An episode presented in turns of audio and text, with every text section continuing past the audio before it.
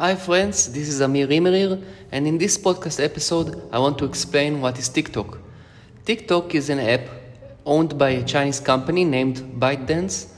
Just as a side note, some people are concerned about giving their personal information to a Chinese company that also has offices in the US, by the way, but I don't. In my eyes, if, if you give your personal information offline or online to company A or company B, you are taking a risk. So it doesn't matter if it is an American company or a Chinese company. Now, TikTok creators can publish short videos on it, currently up to 60 seconds in length. The creators usually post 15 seconds videos on average. I started by posting 60 second videos, which were tiny segments taken from my YouTube food videos, but generally I started uh, reducing the length of my videos, my videos to 15 seconds and even 5 seconds. 8 seconds is my average video length. Most of the TikTok users are very young, so they have a very short attention span. The videos are looping, so when the video reaches its end, it just starts over from the beginning. The videos can be with, with or without sounds, but usually creators tend to add sound to their videos from the music library that TikTok provides to its TikTok creators. TikTok users, unlike in other apps, tend to use the app with sound on, which just shows how engaged they are in the app. TikTok creators can also put hashtags, stickers, effects, and even edit their videos on the app itself to make their videos get more views and uh, be more compelling. Now, TikTok provides their creators their own page, like in, on Instagram, where the creators can add their in information and add a link to their website. Right, right after you activate the TikTok app on your device, you will see a looping video. This is a video that appears on your video feed, which is famously called the For You page by TikTok, by, by a TikTok creator, which can, you can like, comment, share, or just swipe up to skip.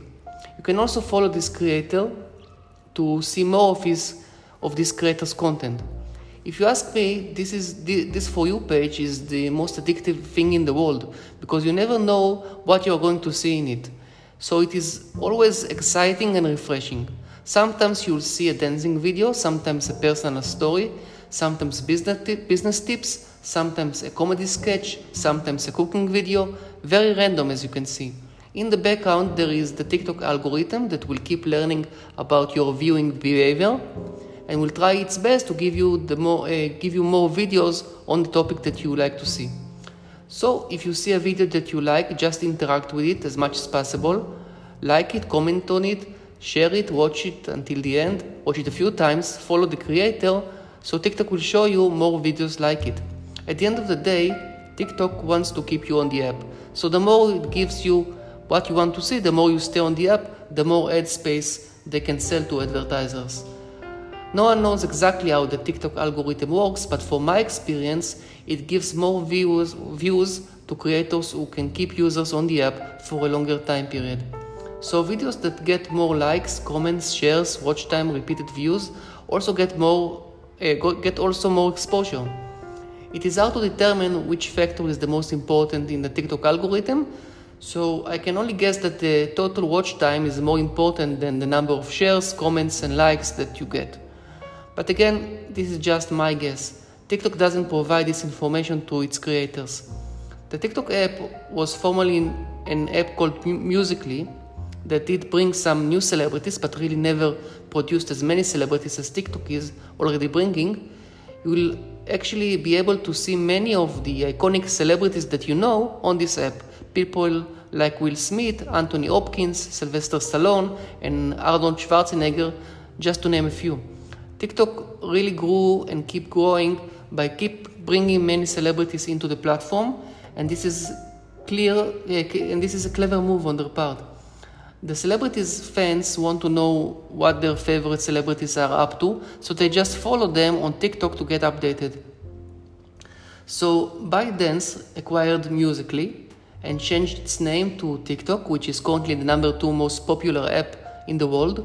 It was one of the most downloaded apps in the app stores in 2019, and it's and it is slowly becoming the number one app, already bypassing powerhouses apps such as Facebook, Facebook, Facebook Messenger, and Instagram by the number of downloads. In the beginning, TikTok was just about lip, uh, lip sync and dancing videos, but now, as I mentioned, you see TikTok creators publish, publish many different kinds of videos tutorials, prank videos, news videos, etc. So it is funny, but nowadays, when I want to be updated what's going on in the world, I just open my TikTok app to get the latest news. But this is a very general explanation that will not do justice to this revolutionary app. The reality is that the reality is that TikTok is a beast. It is a game changer. You see, the problem that many creators have nowadays is that they can't get their name out. If you post your first video in, uh, on other media plat- on, on other social media platforms, such as uh, YouTube, for example, then you will understand exactly what I mean. You will find it very hard, very hard to get a lot of views. YouTube is already an established platform with lots of established creators, so your video will rarely get seen. This is not the case with TikTok, at least not in the time of writing, of uh, telling you this story, 2020. In 2020, TikTok has almost zero boundaries. No boundaries with regard to the amount of traffic that you can get. Or, in other words, you can be a complete nobody with just a few friends who also don't like you very much, publish a video on TikTok, and within a few hours, you can be an household name across the world. This is not me trying to make my point through exaggeration. This is what TikTok is in 2020. Uh, not another social networking app, but an alien life form which is about to take over the world.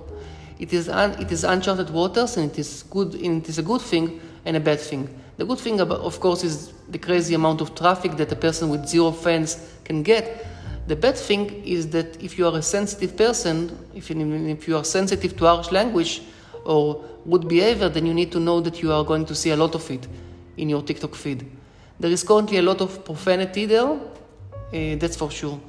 Boundaries can be a good thing, but also a bad thing to some people. I actually was surprised when I saw that young people use such profanity. In 2020, most users who use the TikTok app are between the ages of 13 to 24. They open the app eight times a day and they spend on it 61 minutes on average each and every day. Now, as we have already seen with previous apps such as Facebook, Instagram, and YouTube, untapped potential doesn't last forever. It doesn't mean that you will not be able to publish your videos on TikTok in the future, but it will probably be like posting them on any other social platform. You will get some views, but nothing to write home about. Publishing videos on TikTok today is very much like buying real estate for low cost. You publish videos now, when the competition is extremely low and make your return on investment a few years down the, the line when your videos are ranking high and you are untouchable by the competition. If you want to follow me on TikTok or on my TikTok journey, just go to TikTok and in the search function, just type Chef Rimer and you will find me. Chef Rimer is C H E F, like chef, the word chef, and Rimer is R I M E R. So that's it for this podcast episode, and thank you for listening. And I will uh, talk to you soon. Bye bye.